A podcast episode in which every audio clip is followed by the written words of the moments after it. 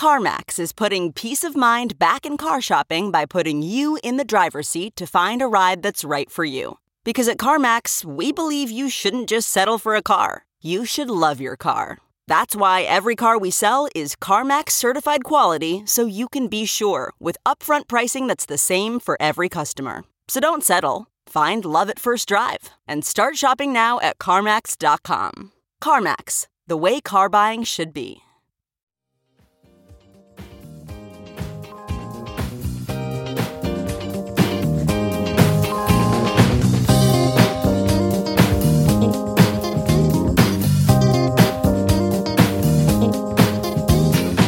And now, the list of things that you can buy at the Chicago Reader store at chicagoreader.com.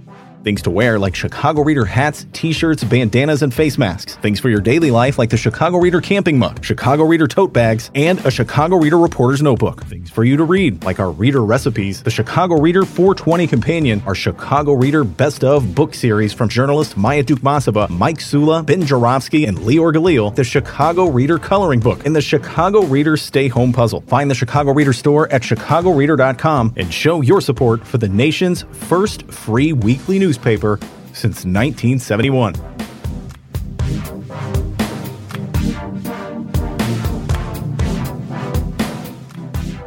Bonus time on the Ben Joravsky Show as I speak. It's Friday, March 11th, 2022. The headline in the New York Times, just so depressing.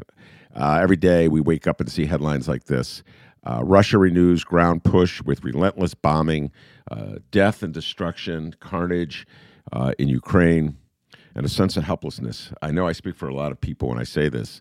Uh, there's just a sense of helplessness in the world. Like, what can we possibly do that? I was just having a conversation about that, very brief conversation about that with uh, my next guest, my distinguished guest. Uh, so, as I always do uh, with our bonus shows, I ask my, our distinguished guests to introduce themselves, and then we get down to it. So, distinguished guest, introduce yourself. My name is Rossana Rodriguez, and I am the alderwoman of the 33rd Ward. Yes and she is a proud lefty. Uh, she is a Democratic Socialist. She ran against the Mell organization and defeated the Mells. And uh, I must confess, folks, don't get mad at me, old Richard Mell, but I was cheering Rossana on. You know I was anyway, old man Mell. Uh, and son in law Blagojevich, you know I was as well. Uh, and since you took office, uh, they come after you hard. The Mells come after you. Uh, Lori Lightfoot comes after you. Um, just anybody who is trying to beat up a symbol of democratic socialism or beat up a symbol of lefty politics, uh, Rossana, they come after you hard. And so I give you a lot of credit uh, for standing up to them. Uh, so wait, before I do it, I mean, maybe I'm wrong, maybe I'm fair. Have there has there been an outreach from Mayor Lori Lightfoot since the last time you were on our show, saying, you know what, Rossana, I really regret some of the mean, nasty things I've said about you, or tweeted, or not tweeted, or texted to you, anything like anything like uh, some peace and love. Has the mayor sent any peace and love your way uh, in the last couple weeks or so? No, she hasn't, and that would be really out of character. Um, so if she did, I would be incredibly suspicious. because because it, it that is not who I have come to to know as the mayor of Chicago. Well, let's talk about that uh, a little bit with some details. Uh, since the last time we were in the show, the mayor got caught in some embarrassing exchanges. Uh, this the one that pops to my mind, which we talked a lot about last week, uh, was where she, according to a lawsuit, uh, she got into uh, really got into it uh, with a couple of lawyers. He used to work for the Park District. Uh, one of them f- sued uh, the city, and uh, he alleges that she said to him along the lines something along the lines of. well, she paraded him, saying that what you asking what law did you school did you go to, and did you even graduate from law school? Uh, and then she said somehow or other got into the subject of dicks, and she said, "I have I have the biggest dick in Chicago." That was a quote. Uh, and um, so uh, Mayor Lori Lightfoot has not denied, interesting enough, uh, Rosanna, that she said that. It's more like she's just given one of those great uh, non denials denials where she just denounces the idea that she could ever say anything nasty without saying, oh, yeah, one way or another, did I say it? Uh, your general thoughts uh, on that, um, those allegations of abuse from uh, Mayor Lori Lightfoot? Sure. And I, I was not in the room, so I don't know if she said it or not the issue is that we have come to gotten really used to the ways in which she um, treats people, the ways in which she relates to people, and that is that particular thing is something that is not beyond you know something that that I would think that she would do. Um, which is sad. It's sad that people have come to expect this kind of behavior uh, from this mayor. I I, I think it's terrible. I think that nobody deserves to be treated like that in their jobs. Um, and you know, and trying to to execute their functions. Um, it, it is a it's also an interesting situation because on the other side, the people who you know have been making a lot of noise is the Columbus loving Italians that are super angry at her because she took down the Columbus statues and I I, I really dislike um, the the politics of of those people. And I hate the fact that they continue to push to have Columbus as a as somebody that deserves some to be honored somehow in our in our city. Uh, but that doesn't take away the fact from the fact that the mayor is wrong to treat people like that. That that these were two people that are employed by the park district and nobody deserves to be treated like that. Um, I think it's really sad. I think I think people expect us to do better. Um, I know that she has said a couple of times that other mayors have acted like this and nobody, you know, says anything because they were white men. I don't think that's true. I think a lot of us were really pissed at Rahm Emanuel and he I mean, we ran him out of the city because we were so pissed at him but even if that was the case, she ran to do something different. She ran on a platform to do away with that kind of politics. And then she came in to do exactly the same and then defend her right to do the same. I, just, I think that's wild. And I, I, it is, it, I find it really sad and depressing, and I'm hoping that we can move away from that kind of politics soon because I think people are really tired of it. All right, I just have to let it be known that I, I spent much of the Rahm Emanuel years ripping Rahm for his behavior, uh, and a good chunk of the Daley years uh, ripping him for his behavior. I think it's intolerable. Whenever I say this, whenever I put this out, somebody will push back, Rossana, and say something along the lines of this. Well, Ben, you don't understand. You're just some writer for the reader. Uh, you're some old hippie up in your attic. You don't understand. When you run a big city like the city of Chicago, it's a tough city, and you got to be tough, and you got to swear people and berate berate people and let them know that you're the kingpin and you run things in this town.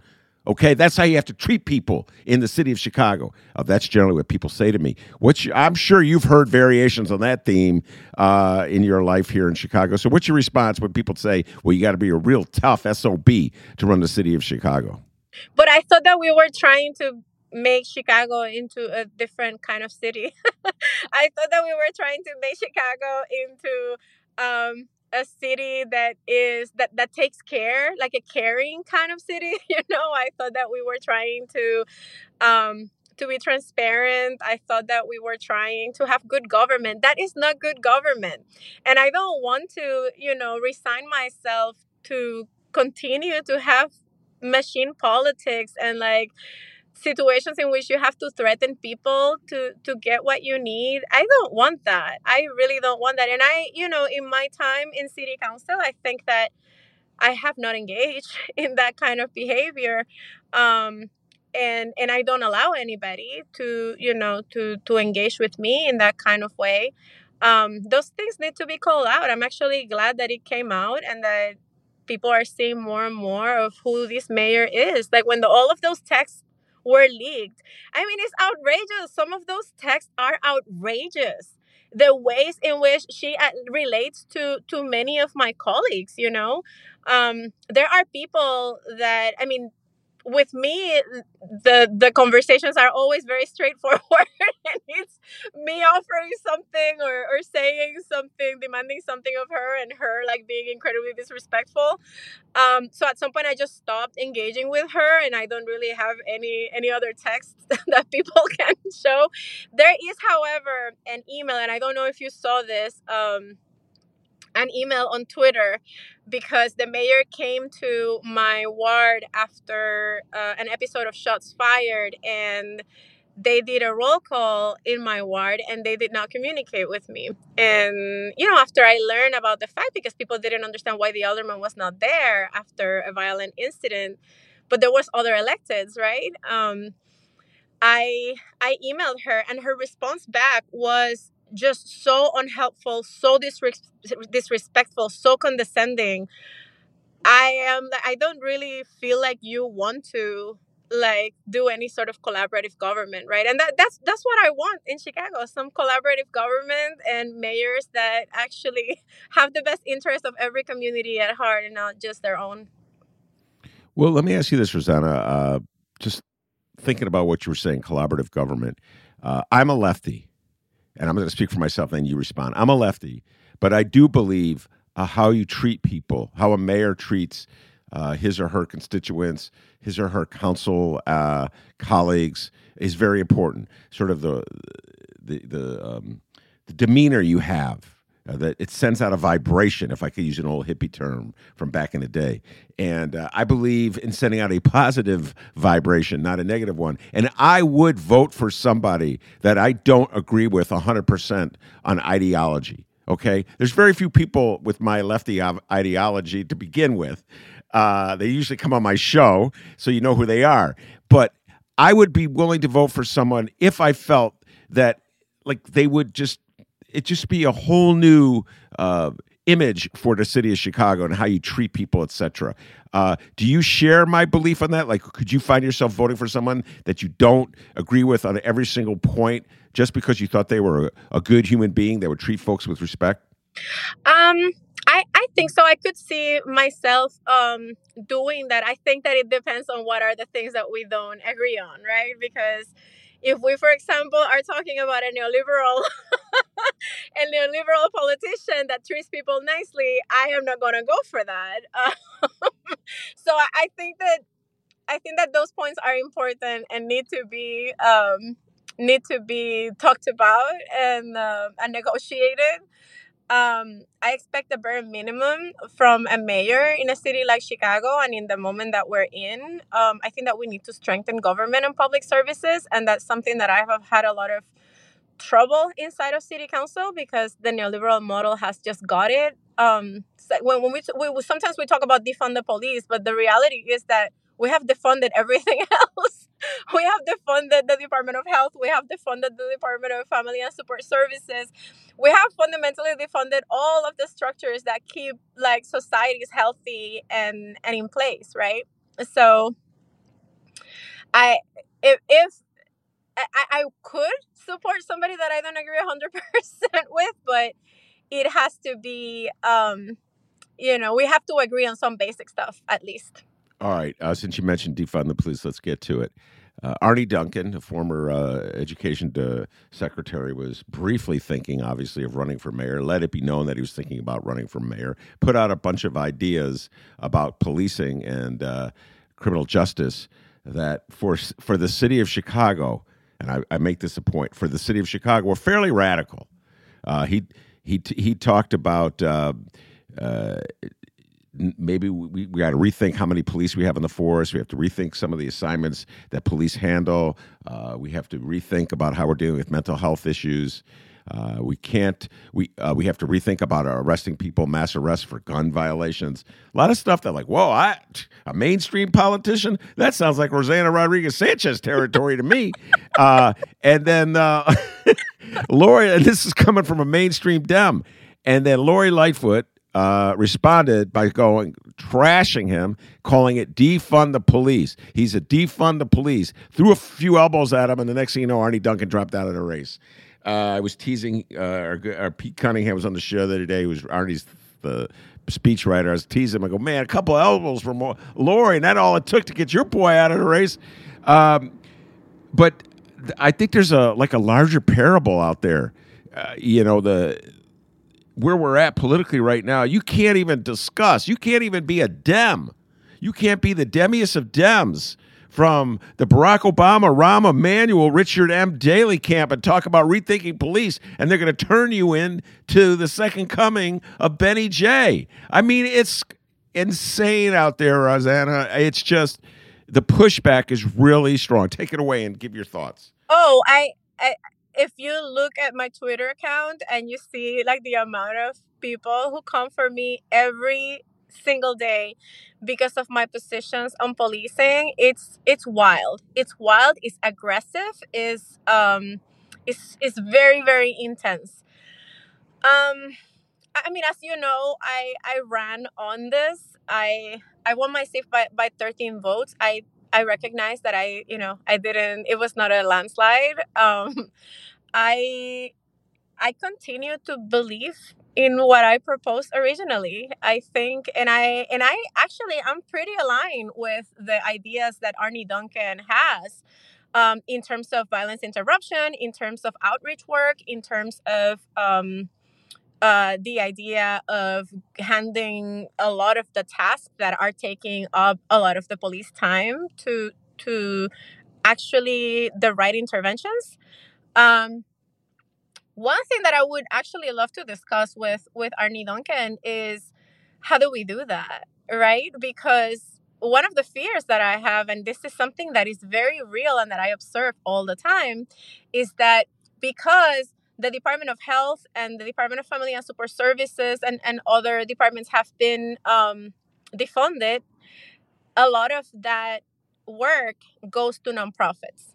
Now, when you have nonprofits handling issues that are as important as mental health crisis, which we are talking about as a public safety and public health issue, you can't have people going out there and taking the brunt of that work and making like $40,000 a year with like master's degrees or working part time, not having a pension, not having benefits, not being able to care for themselves or their families. That's not fair.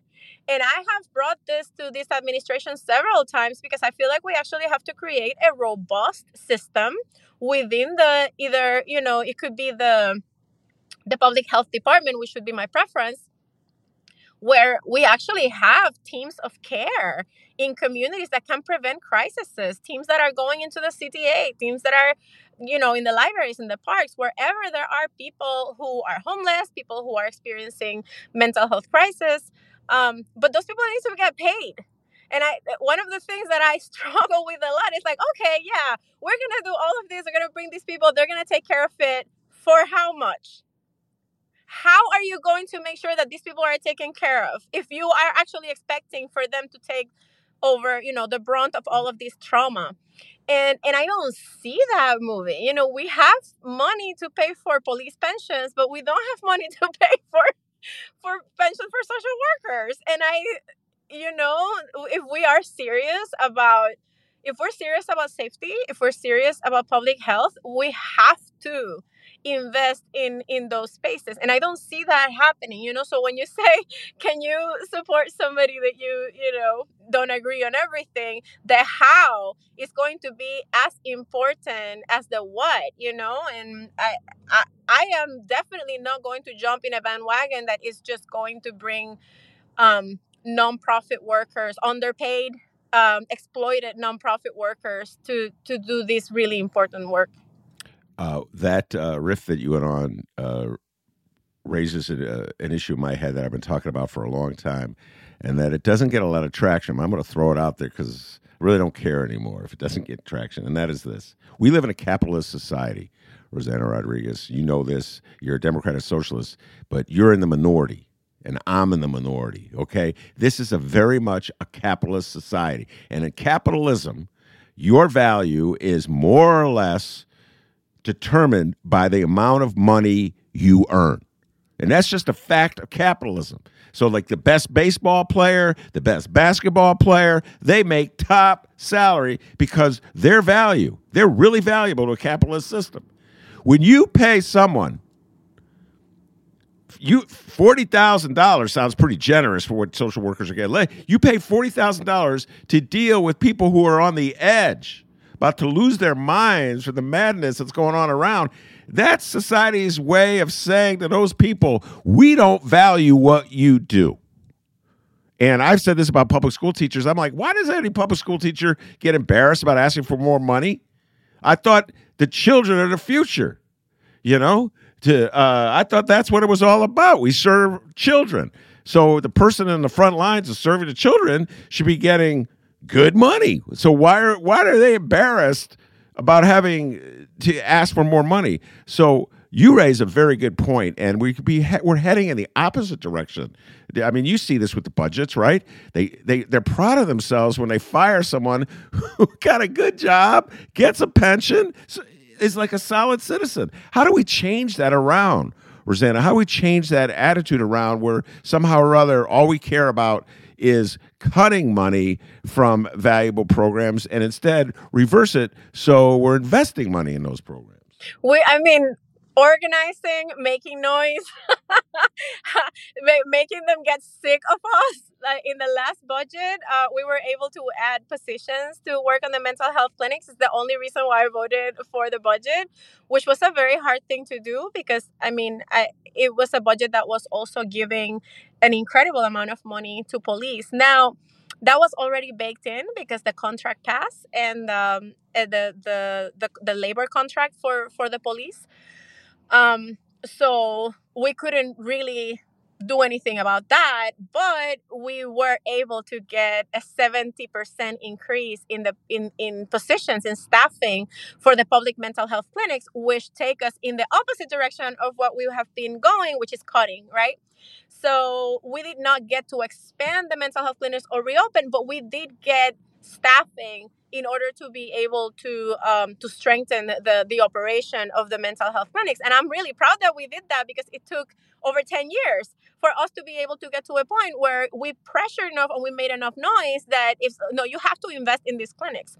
and we have a lot more to do for that but the only reason why that happened is because we have been organizing with uh, CCW, the, the Coalition for the Collaborative for Community Wellness. And these are like over 40 organizations, right, that have been there all the time, making noise, making noise, making noise. We need to reopen the mental health clinics, like throwing in their faces because Lori Lightfoot actually um, committed to reopening the mental health clinics, and then she decided she's not going to do it.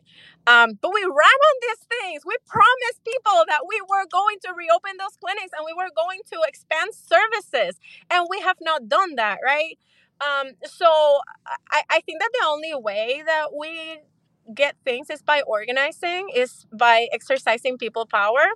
Um, currently, I'm working on trying to create a non police crisis response system, but I also want to create something that is bigger than that. And it has a lot to do with what um, Arne Duncan has also talked about. We need to we need to be able to use some of the resources that police has right now in order to create the structures of care that are going to take away the things that police is not trained to do and that shouldn't be doing and that is occupying most of their time right? So if we never create those structures we're always going to be in a position where you keep saying we need more police we need more police we need more police. But the reality is that most of what police is doing is not what is not what regular people that are claiming for more police right now want them to be doing right um so so that that has been a really hard fight with the department of health um, I don't know if you remember when we first proposed, um, I introduced the uh, Crisis Response and Care Council order in September of 2020. Uh, before the budget, the mayor came out, and what I was proposing was the creation of a, of a mental health crisis response that is non police, that is like a CAHOOTS style model, um, which is the program in Oregon that sends clinicians and EMTs for to deal with mental health crisis, and that use the mental health clinics as part of the structure, right? Uh, to be able to provide service and to give continuity of care. Um, I mean, the mayor went and you know talked about the the budget and gave her budget uh, speech, and she talked. I mean, she didn't say my name, but she said, "Well, some people want to, some people um, want to do whatever they're doing in some city over there that is not like Chicago. You have to test this on the streets of Chicago." and you're like, "What? Why are you talking like that? Is are the people with mental illness in Chicago different? Is it because we have a lot of black and brown people here in the city that you're saying that. I'm not exactly sure what is it that you're insinuating, but we had a hearing last Friday where CDPH gave an update on the pilot programs that were created for mental health crisis response. The non police pilot that we demanded is not running yet. But they did a corresponder model that sends police alongside clinicians and EMTs and whatever. They they explained to us that so far they have responded to 134 calls um, and there has been no arrest and no use of force.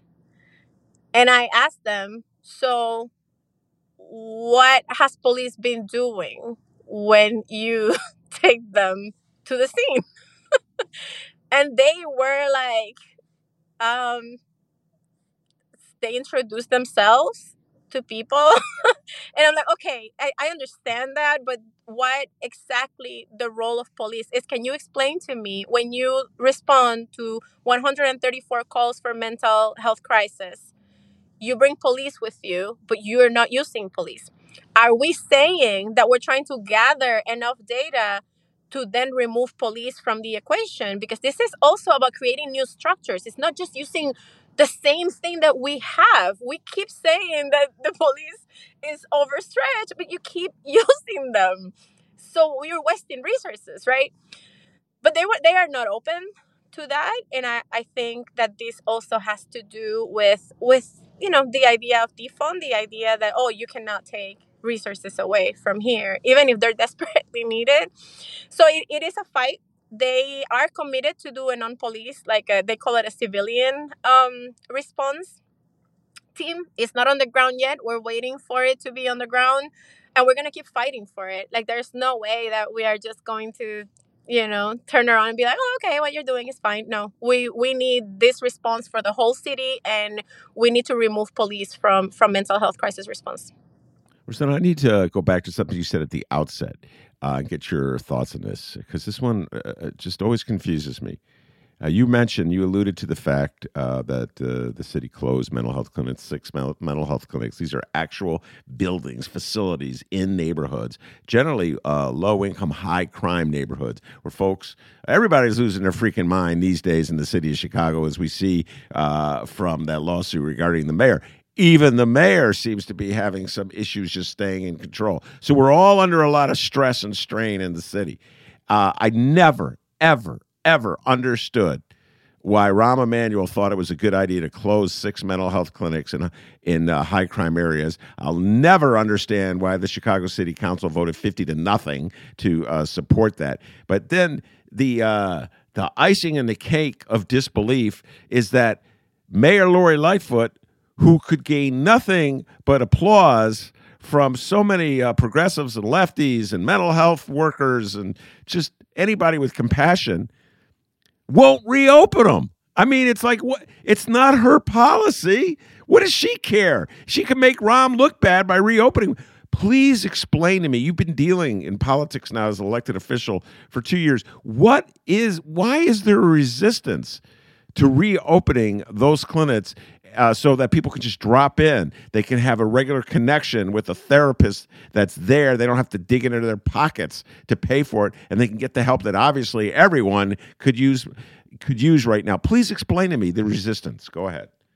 I, I, I think it's about neoliberalism. I mean, I think that Lori Lightfoot is a neoliberal politician, and and the only government structure that they are like good to build is the police. I honestly don't think that there is an appetite to make significant investment in creating government jobs in spaces like, you know, mental health, of the Department of Health. Like, if you look at the Department of Health used to have hundreds of um, of nurses and and health workers, and when COVID started, the Department of Health had nothing the police was doing like checks on people. The police was like knocking on doors because you defunded the Department of Public Health. then you have a crisis, and how do you respond? So I, I literally think that it is about the resistance to to create government jobs, the the idea that we need to save government we need to save we need to save money we need to get rid of you know all the positions that are necessary and then you cut all of the positions that actually provide you know a, a safety net for our communities um so i i would I would actually say that that is that's the case. Um, it it's sad. It's sad to to see that play out. And one of the, I mean, one of the main fights that we have right now is rebuilding that. And you were talking about this is a moment when everybody's losing their minds, right? Everybody's on the edge. You're totally right. And not only because we just went through an incredibly traumatic event, um, which is the pandemic, but I was just I was reading an article not long ago about how climate change is going to make public health problems a lot worse.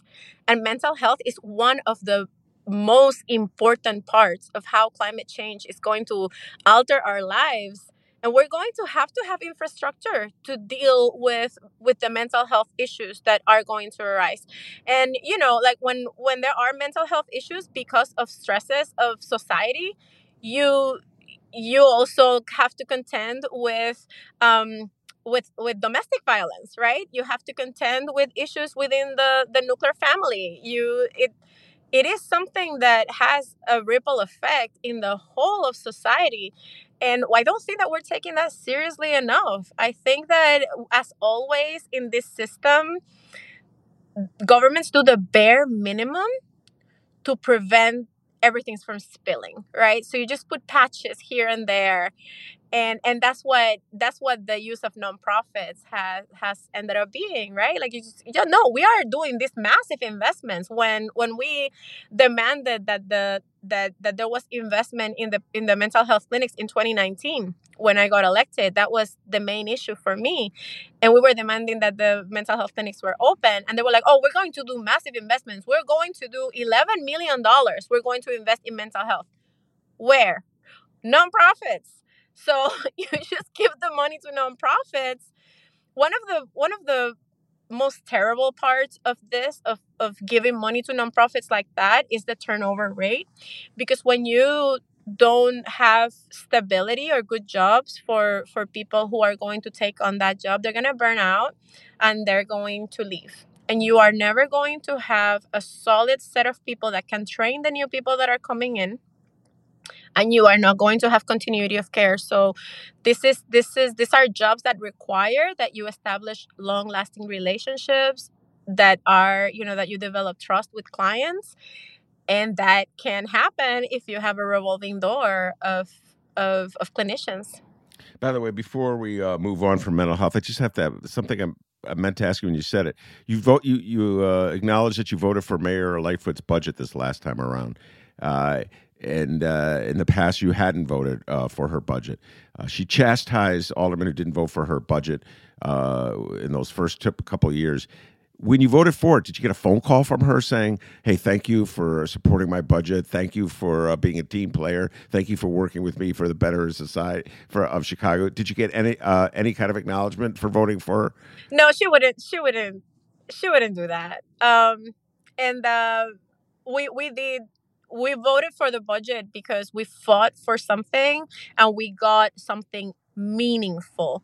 And and I want to also say that I didn't vote for the budget just because I decided, okay, I'm going to vote for the budget. I was at a budget table with lots of community groups, with lots lots of organizations that are deeply invested in the well-being of the city, and we made that decision together, right? Like this was not just me saying, "Oh, I'm I'm just I'm to go and vote for this budget." this was I'm going to vote for this budget because this is meaningful enough and because there is enough funding in the ARPA money to be able to do meaningful work. As always, you know, you vote yes or you vote no, you still have to hold the administration accountable to do what they said that they were going to do. And that work, it doesn't matter if I voted yes or no, I'm, I have to do it. Well, um, I, I just would have thought that, uh, you know, if you're going to chastise, chastise you for not voting for the budget, then you would thank you for voting for the budget. Okay, I'm just saying that's how like like if you're that just not, have, I don't think that's those, how the mayor sees things. I just watched. Uh, this I don't want to go down this road because uh, my next show that we're going to do, the next show is going to be a deep dive into one of the greatest movies ever made. I just watched it last night, and Rossana, it's been on my mind all day. And I I watched The Godfather, which came out in 1972, long before you were born. So I don't know if you even saw it. Yeah. It's such a It's have you seen The Godfather? It's such a great movie, but there's this gangster attitude that uh, Michael Corleone has, Al Pacino has. And and he, you know what? I just been thinking about this because father didn't really have it as bad as Michael Corleone had. I'm now on a tangent here, and it's just like I just realized that Marlon Brando was taller than Al Pacino. Who knows? But the point is, is that that intensity you know, you can't just, you got to crush your opponent. You have to destroy your opponent. And to me, it's such a metaphor for Chicago, the Chicago mentality. I'm not from Chicago, Rossana, but I've been here for so long. I, I know it. And I feel the way we do politics in this town is like a metaphor for the way, like, uh, gangbangers settle their differences. Gangsters settle their differences. I'm not going to beat you. I'm going to kill you. I'm going to crush you. I'm going to own you. And I feel like I just feel that's so embedded into the political culture of the city of Chicago. You know, I just went on that riff there when you when you were talking about mental health clinics. But do you agree with me on that? Oh yeah, for sure. There is there's definitely a, a, a culture that is pretty pervasive. But I I also have like hope because there are some of us that have come in, and I think that we are doing politics from you know a spirit of of community spirit of of love for people. Like we we really want like people to have what they need and that is out of love. I come from you know I, I i ended up in politics and i didn't mean to be in electoral politics. I've always been political but i come from a community. I was actually um, thinking about this yesterday and i was talking to some people because yesterday was um, national coming out of the shadows day. And uh, when I first came to Chicago, I, I worked as a as a theater director with uh, with the Albany Park Theater Project, and we were doing a play about immigration and the immigration um, the broken immigration system that we have. And um, in the process of creating that play, I was I was a lot of things for the play. I was a songwriter, I was a director, but I was also an ethnographer. And a lot of the stories that we told, I went out in the community to get them. And because of my background, when when we started doing the play about about immigration, I wanted to talk to the people that were organizing, right? I wanted to talk to the people that were trying to change that reality, not just the people to whom these things happen, but who's trying to change. And at that point, IYJL was being formed, and these young people were actually trying to change the immigration system by saying, I'm undocumented and I'm to tell tell it to your face and I dare you to try to kick me out of here. I belong here. These were like 17 year olds and 18 year olds and 16 year olds that were that were doing this. So when I start doing these interviews, I start bringing my young people with me from the theater company and they they start being exposed to these young people that are so brave and then many of my young people realize that they are undocumented too and they join the the kids that are protesting and i go with them downtown to give a speech about how they're undocumented and they're going to stay here and they're not going to apologize. And that experience just changed me to see young people out there willing to risk everything to to, to make a point and to move immigration and immigrant rights to the forefront of social movements, right? And I and to me, coming from a community that was incredibly organized, you know, my first fight was for water. To me, that was everything. I was like, I am staying in Chicago because these people fight like hell, just like where I come from. and and since then, I have been fighting like the whole time for immigrant rights, for housing, for like because everything is a fight. We don't get access to anything freely or easily. We just have to fight like hell. And we fight from a place of love. And I really hope that at some point this city does policy and governs from a place of love because that is what we need. Yeah. Oh, that's really well put. Govern from a place of love. And I got to. There's some. Uh, I could think of three new aldermen uh, who accentuate this all the time. Uh, and what, you and Maria Hadden. I got to give a shout out to Maria Hadden because whenever she uh, makes a statement, she's always talking about lo- just just basically accentuating that theme about you know how we treat one another and uh, the amount of respect that we should accord one another I, I, feel like she's just always admitting that and i always appreciate that i don't think i tell her that enough you know what i mean i appreciate you saying that because chicago it's like the, you went up you had to go against the Mells. we're gonna crush you we're gonna kill you we're gonna ruin your family. Gangster guys, man. You watch Godfather too many times. Uh, by the way, The Godfather is really a movie about a dysfunctional family. I'm just going to throw that out there to you and uh, just think about that one for a while. Um, uh, no, Maria, right. Maria, Maria is is is a great example because yes. yes, she talked about how we need to treat one another. She always treats people with respect always even i don't know if you saw that email le- that was leaked when napolitano just like sent this email just saying this crazy stuff and she was so res- even when she dissed him she was respectful in the way in which she did it which i thought was just incredible i i i, I let her know no, no, she's she's good because you know because me, you know me now. I'm all volatile, I'm throwing my hands in the air, get red in the face, and she's like really cool, you know. And little Ben, that's calm down there. Um, but uh, Matt Martin's out that like that too, and a rookie alderman who always sends out that good vibe. All right, uh, so um, let's talk about the inspector general. Uh, since we're talking about uh, Mayor Lori Lightfoot, uh, we're running out of time here. But what this is, uh, of course, the official in the city of Chicago who's supposed to be like the overseer uh, the oversight uh, to make sure that uh, we're abiding by the rules and the regulations, we're doing things the right way.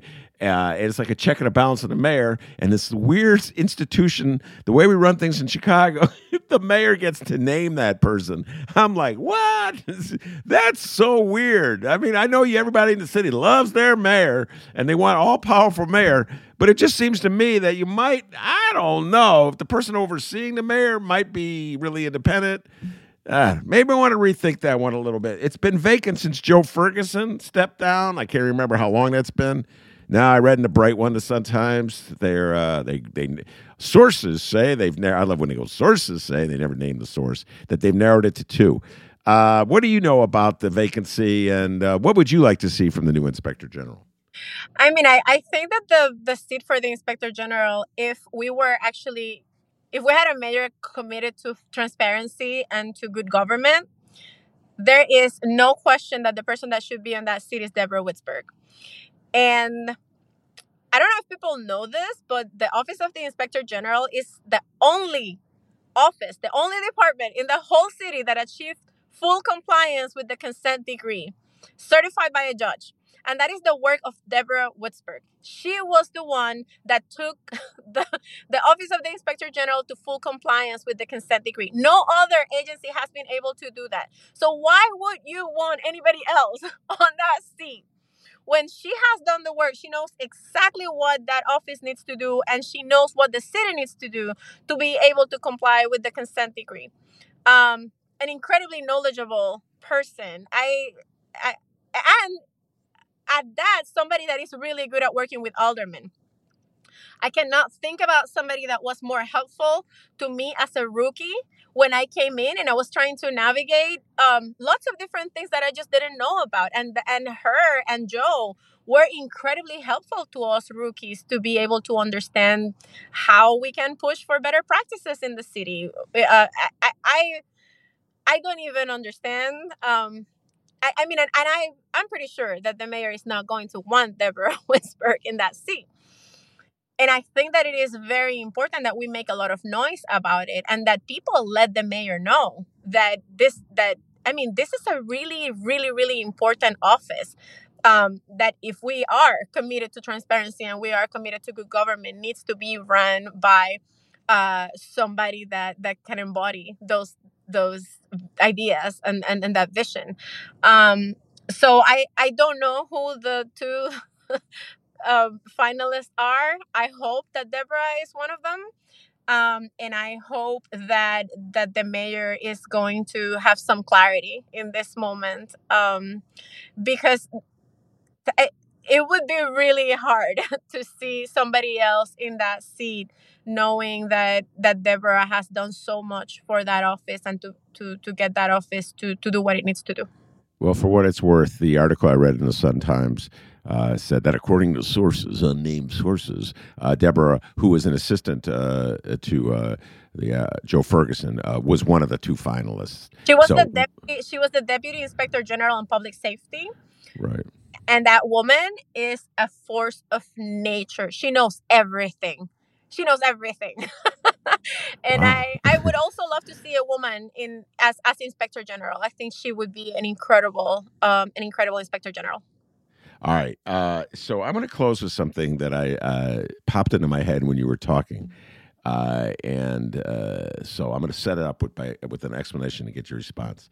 I, I a lot of times I tend to articulate uh, the bleakness of it all, the gloom and doom of it all. Uh, I, have been doing it. I've been fighting this fight for many many years, Rossana, and it just change is so slow, and or it doesn't happen at all.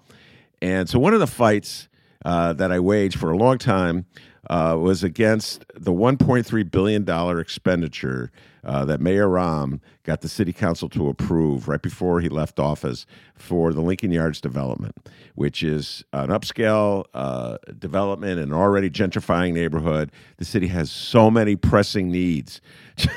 we talk about nurses. We talk about social workers. We talk about people to uh, do conflict resolution. We talk about teachers. We talk about paying our pension bills. We have so many needs, but they kicked all this money in to give rich developers even more money than they already have to build like upscale communities. I just don't understand. I just don't understand the values of the city of Chicago. I'm reading this article in the Bright One, the Sun Times today, and Delia Ramirez, who's running for Congress, uh, had a poll, and they put the poll out. The purpose of them leaking the poll, obviously, was to show that Delia Ramirez is looking pretty good in her run against um, uh, uh, for Congress.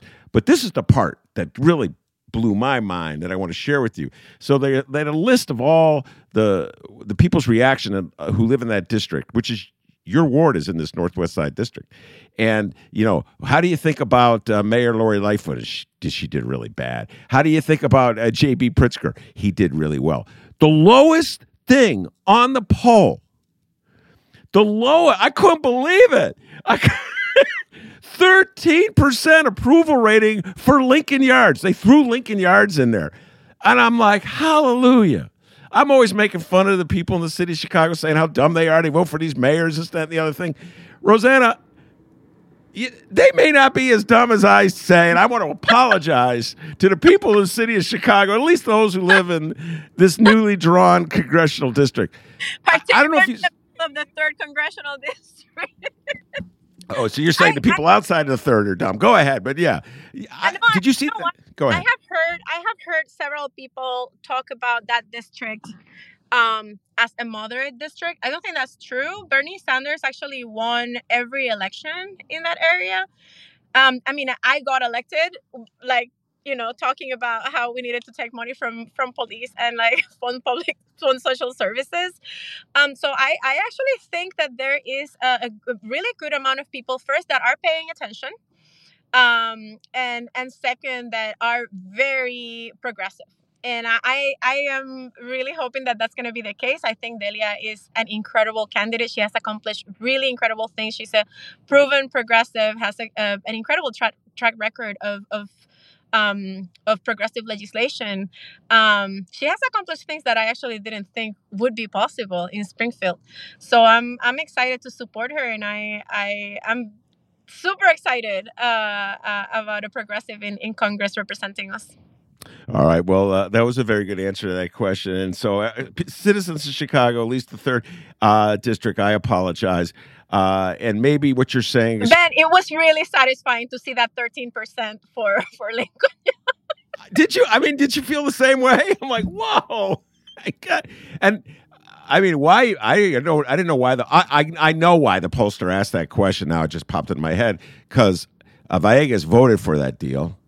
And uh, so I'm sure, uh, just thinking this through, uh, they're looking for campaign issues to run against them. And when they see, when they were looking, they throw that out there. See, it's at 13 percent. They're probably going to do some flyers about it. But whatever. The point is, is that I think the people in Chicago know what's going on and are a lot smarter than I give them credit for. So uh, my apology.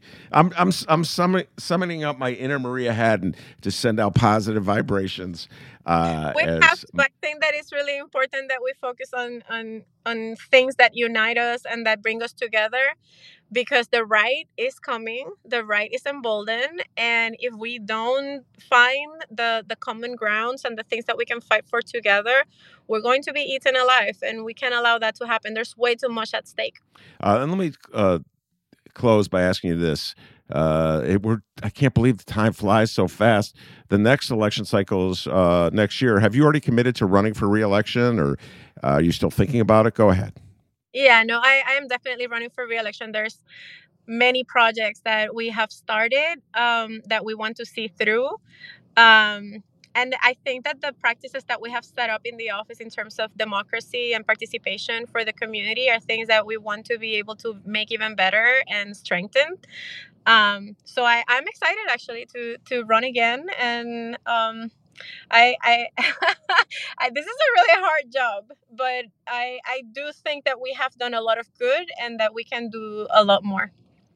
All right, very good, uh, Rossana. Thank you so much for taking time to talk to me. Uh, always fun talking to you. Same. Thank you for having me, Ben.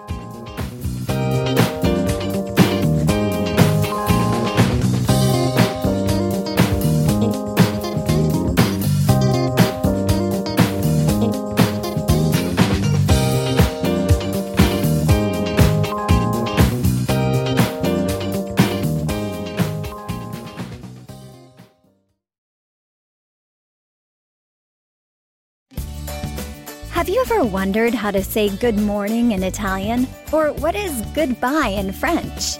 You can ask Alexa. Just say, What is happy birthday in German? Or how do you say hello in Japanese? Do you want to know how to say I love you in Spanish? Ask Alexa and start learning a new language today.